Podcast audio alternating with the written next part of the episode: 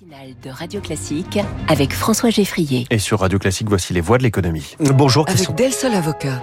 Del Sol Avocat, donnez toutes les chances à votre entreprise. Charles Bonner, vous recevez effectivement le vice-président du Cercle des économies. Bonjour Christian de Boissieu. Bonjour. Et bienvenue Bonne sur année, Radio et Classique bonne et bonne année. année. Bonne année à vous. À chaque début d'année, hein, c'est toujours euh, l'occasion de regarder devant nous les grandes attentes de 2024. Alors rupture ou, ou continuité, on va essayer de, de faire les choses dans l'ordre.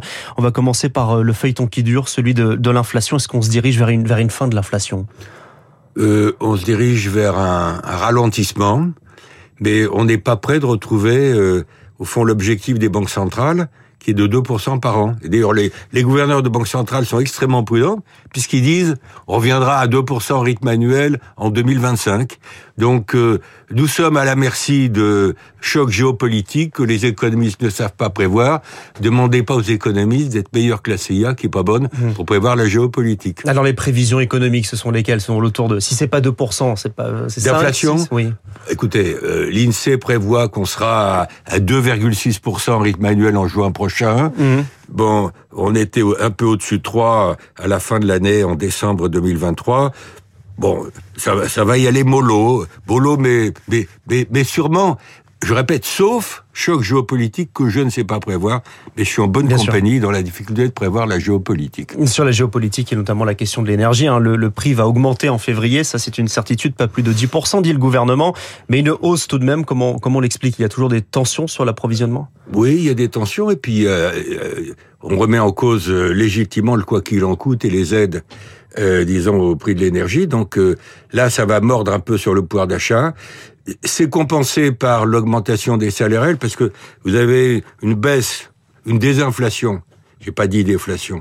J'ai dit désinflation, c'est une baisse du taux Il n'y a pas une baisse des prix, on va pas revenir Voilà, au prix voilà. Non, non, non, non. hein. Et justement, ça, c'est, important pour le consommateur. C'est que même si on lui dit l'inflation baisse, il a constaté que depuis deux ans, il y a une accumulation des hausses de prix. Bien et sûr, donc, ouais. le niveau des prix est Mm. élevé. Mais je disais simplement que les salaires réels vont probablement euh, augmenter. Euh, globalement parlant, en 2024, parce que l'inflation baisse euh, lentement, mais il y a eu des augmentations de salaires dans le tuyau qui, qui ont été négociées. Ben, ça, c'est plutôt bon pour la consommation. Ce qui est moins bon pour la consommation, c'est, euh, je répète, l'inévitable remise en cause des- des aides étatiques euh, en faveur des prix de l'énergie, parce qu'à un moment donné, il faut regarder ce qui se passe du côté des finances publiques. Hein. Hum, oui, ça va forcément euh, se répercuter sur la question des, des, des impôts, euh, sur les augmentations de salaire. Est-ce que ça peut être moteur aussi d'inflation cette année, ces augmentations Oui, mais moi, je considère qu'on n'a pas vu euh, euh, euh, la boucle prix-salaire qu'on avait constatée dans les années 70. C'est-à-dire qu'il n'y a pas... Hmm. Il y a, il y a, je veux dire, on a quand même eu deux années de baisse du pouvoir d'achat, globalement parlant. Je parle pas des métiers en tension, je parle pas de tel ou tel euh, secteur, mais globalement parlant, il y a eu en 22, 23, en 22 en tout cas, et, une, ba- une baisse des, du pouvoir d'achat. 23, ça se stabilise, et, et 24, ça va légèrement augmenter. Voilà, donc ça, c'est c'est normal, il y a un effet de rattrapage sur les salaires. L'inflation euh, recule grâce euh, avec euh, grâce aux taux d'intérêt qui ont été appliqués par les banques Oui. centrales, notamment la Banque centrale européenne. On s'attend à ce que ces taux d'intérêt baissent. Est-ce que cela veut dire que le marché immobilier va pouvoir reprendre? Pas tout de suite. Euh, je vais je vais être un peu cynique euh, sur un sujet très important qui est l'immobilier en disant que, à mon avis, euh, euh, la purge n'a pas eu lieu, si je puis dire. C'est-à-dire que je pense. C'est quoi la purge? Non, mais je pense qu'il y a, il y a dans le tuyau encore des baisses des prix de l'immobilier. Ouais. Bon, le marché a été un peu gelé parce que les vendeurs veulent pas tellement réaliser leurs pertes et les acheteurs attendent une baisse des prix, donc ils, ils préfèrent euh, éventuellement acheter demain qu'aujourd'hui, Mm. en attendant une baisse des prix de l'immobilier. Donc il y a pas, il y a, y a une réduction du volume des transactions euh, importante en, en 2023. Euh, en 2024, je pense qu'on on continue sur cette lancée. Il y a encore dans le tuyau une baisse des prix de l'immobilier. Alors, du côté des, des emprunteurs, en, en- l'année dernière, en 2023, euh, la hausse des taux d'intérêt euh, a, a surcompensé la baisse des prix de l'immobilier, c'est-à-dire qu'il y a eu effectivement euh, du côté de la demande de crédit un ralentissement. Moi, je pense que je pense que l'immobilier n'a pas fini euh, euh, ce que j'appelle cette purge. Le mot est sans doute trop fort, mais ce que j'appelle cette correction qui euh, euh, significative et, que le crédit immobilier, même si euh, on attend pour 2024 une, baisse des taux directeurs de la Banque centrale européenne, euh, c'est pas pour tout de suite. hein. Vous avez vu comme moi que la BCE est extrêmement prudente. Elle donne pas de calendrier pour 2024. Elle donne pas de nombre de baisses. Euh, est-ce que ça va être mars Est-ce que ça va être euh, la, la mi-2024 À différence de la Réserve fédérale qui s'est engagée en 2024 à faire trois ou quatre baisses de taux. Mmh. Hein. Donc prudence du côté de la BCE. Je pense pour les raisons que j'évoquais tout à l'heure, c'est-à-dire l'inflation reste incertaine. Bien sûr, oui, au début de, de l'année 2023, on n'avait pas forcément, on avait anticipé cette inflation-là, mais on avait aussi anticipé une récession. La récession n'a pas eu lieu. Comment on explique cette bonne résistance de, de, de l'économie Elle n'a pas eu lieu, sauf il y a quand même des pays qui ont été Bien sûr, tout le monde n'est pas exposé de la même manière. Et l'Allemagne est quand même le, la première économie de la zone euro. Donc ça, c'est pas négligeable. C'est vrai que globalement, l'économie mondiale euh, aura cru en 2023 autour de 3% par an, euh, et ça va être la même chose sans doute en 2024, 3%. Euh, J'allais dire grâce en particulier aux pays émergents. Euh, bon, alors la Chine, euh, la Chine, on attend pour cette année 4% de croissance. Euh, nous, vu, vu, vu de France, ça paraît génial. Euh, pour la Chine, c'est pas terrible mmh. euh, du point de vue historique, hein, quand vous faites des comparaisons. bon, on va avoir une on va échapper globalement à la récession en 2024, mais je dirais une croissance qui va pas être terrible dans la zone euro en moyenne et qui va pas être terrible en France, par exemple. Venons-en justement désormais à ces, à ces, pays émergents. Vous avez cité euh, euh, la Chine, euh, c'est un des changements du, de ce début d'année. Les BRICS, c'est-à-dire le Brésil, Russie, Inde, Chine et Afrique du Sud, s'élargissent désormais avec, avec cinq nouveaux pays, Égypte, Éthiopie, Arabie Saoudite, Émirats Arabes Unis et Iran, un plus grand groupe. Que veut dire cet élargissement? Bah, D'abord, je pense que c'est un début. Je pense qu'il y a une, un durcissement dans les relations nord-sud. Euh, les pays émergents veulent légitimement leur part dans la gouvernance mondiale, donc ils essayent de se mettre d'accord. Mais mhm. vous avez vu comme moi que déjà à 5, ça faisait un ensemble hétérogène, à 10, c'est encore plus hétérogène. Hein. Euh, donc euh, ça n'a pas été évident de mettre en place une coordination entre eux. J'ai vu comme vous que l'Argentine, qui avait pensé les rejoindre, l'Argentine du président Billy vient de renoncer.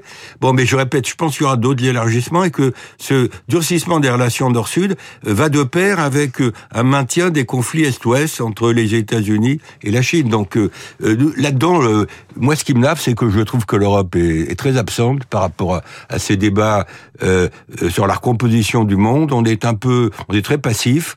on attend les élections européennes, on attend un rebond de la gouvernance. Alors on fête les 25 ans de l'arrivée de l'euro, bien. Mais je trouve que l'Europe est, est, est, trop absente dans ce durcissement nord-sud et dans ce maintien des conflits Est-Ouest. Je sais pas où elle est passée. Est-ce que les BRICS s'inspirent d'ailleurs du modèle de l'Union européenne avec euh, peut-être un jour une, monnaie unique euh, Un jour lointain, un jour lointain. Et je pense que la, future monnaie, euh, s'il y a une monnaie commune, voire une monnaie unique des BRICS, ça sera dans longtemps, et ça sera le yuan chinois. Hein. C'est la seule monnaie du groupe euh, qui peut prétendre à devenir une vraie monnaie internationale. Pour l'instant, elle n'est pas vraiment, puisqu'elle n'est pas pleinement convertible. Je, je, parle de la monnaie chinoise. Bien sûr, aujourd'hui, euh, le, le yuan chinois représente combien quelle part par rapport au... au Faible. Faible. Quand je regarde les réserves de change des banques centrales, c'est 2,5%. Mmh. Après les derniers chiffres que j'ai... À titre de comparaison avec l'euro et le dollar bah, Le dollar fait encore 59, c'est-à-dire 60%, et l'euro deuxième avec 20%. Et après, vous avez des miettes. Euh, le, le, yen japonais et la livre sterling euh, sont à en deuxième division. Et la différence du foot en matière monétaire, quand vous êtes en deuxième division, vous remontez pas.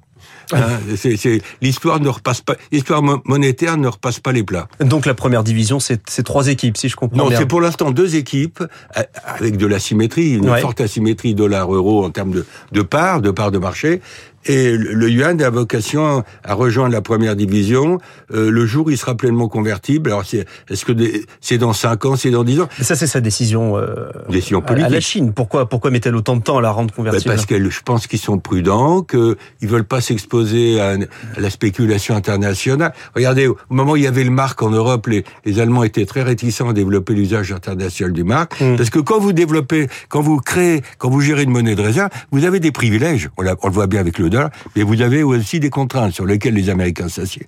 Mais enfin, je pense que la Chine est très sensible à cet aspect d'équilibre entre les, privilèges et les devoirs. Au sein des BRICS, le choix est déjà fait, puisque la Russie, par exemple, préfère le yuan à la roupie, à la roupie euh, indienne. Euh, c'est-à-dire qu'il il y a déjà une, prise de pouvoir de cette monnaie-là sur les autres... Euh, de fait, oui. Moi, je crois pas, excusez-moi, à l'avenir du rouble. Euh, je crois pas tellement à l'avenir de la roupie indienne. Alors, euh, à, l'horizon qui est le mien. Oui. Euh, mais peut-être que dans 20 ou 30 ans, je serai démenti. Euh, je serai pas nécessairement là pour le voir, mais il y aura peut-être dans 30 ans la roupie indienne, euh, parce que l'Inde, l'Inde euh, a, a, des croissances à 6%. Et ce qui m'a frappé au moment de la crise asiatique en 97, l'Inde tenait le cap. Et aujourd'hui, quand vous regardez les prévisions de croissance, la Chine ralentit, les États-Unis en 2024, ça va pas être terrible, ça va être une croissance de 1,5%, et l'Inde va faire du 6%. Donc l'économie réelle, ça finit quand même par avoir des conséquences mmh. monétaires. Mais ce qui se joue derrière, c'est la dédollarisation. Vous avez parlé de l'exemple de l'Argentine. Si l'Argentine ne rejoint pas les BRICS, c'est pour rester aligné sur euh, les positions occidentales, mais c'est aussi puisque le, président, le nouveau président Javier Milei l'a dit, hein, il, veut dollariser euh, l'économie du, pays. Ce qui se joue derrière, c'est ce que vous signez d'ailleurs ce matin hein, mmh. dans les Échos, hein, le mirage de la dédollarisation. Euh, ce qui se joue derrière, c'est quoi exactement C'est la géopolitique, c'est les relations nord-sud, c'est le fait que les Américains, à travers les sanctions contre la Russie, euh, se sont un peu tirés euh, une balle dans le pied parce que euh, ça incite un certain nombre de pays, pas uniquement la Russie, à se passer du dollar. Mmh. mais quand je dis le mirage de la dédollarisation, je veux dire tout ça va être très lent. Le, le temps des transitions monétaires est un temps extrêmement long. C'est pas en six mois, c'est pas en deux ans que ça change. On l'a bien vu sur le temps qu'il a fallu pour que euh, le, dollar remplace la livre sterling au XXe siècle, dans l'entre-deux-guerres et, après la deuxième guerre mondiale. Donc euh, il faut du temps, il faut du temps parce qu'il y a toujours un avantage pour la monnaie qui fait la course en tête. C'est comme le Grand Prix de Monaco. Quand vous êtes en pole position, vous avez des chances de gagner. Ben, le dollar est toujours en tête. Et ceux qui, il y a 40 ans, ne prévoyaient la mort du, dollar, ils en sont pour leurs frais aujourd'hui. Bon. Euh, je suis pas en train de dire c'est bien ou pas bien. Je dis sont les faits, sont les chiffres. Et les chiffres sont têtus. Merci Christian de Boissieu, tout en métaphore euh, sportive. Ce matin, le vice-président du Cercle des économistes, l'invité de l'économie. Christian de Boissieu qui a donc jeté un pavé dans les briques, vous l'avez entendu. Charles Bonner, vous serez là euh, demain dès 6h pour une nouvelle matinale écho sur Radio Classique. Le ministre euh, des Armées est-il le meilleur soldat d'Emmanuel Macron pour Matignon? Dans les coulisses de la politique, dans trois minutes, on évoque l'hypothèse Sébastien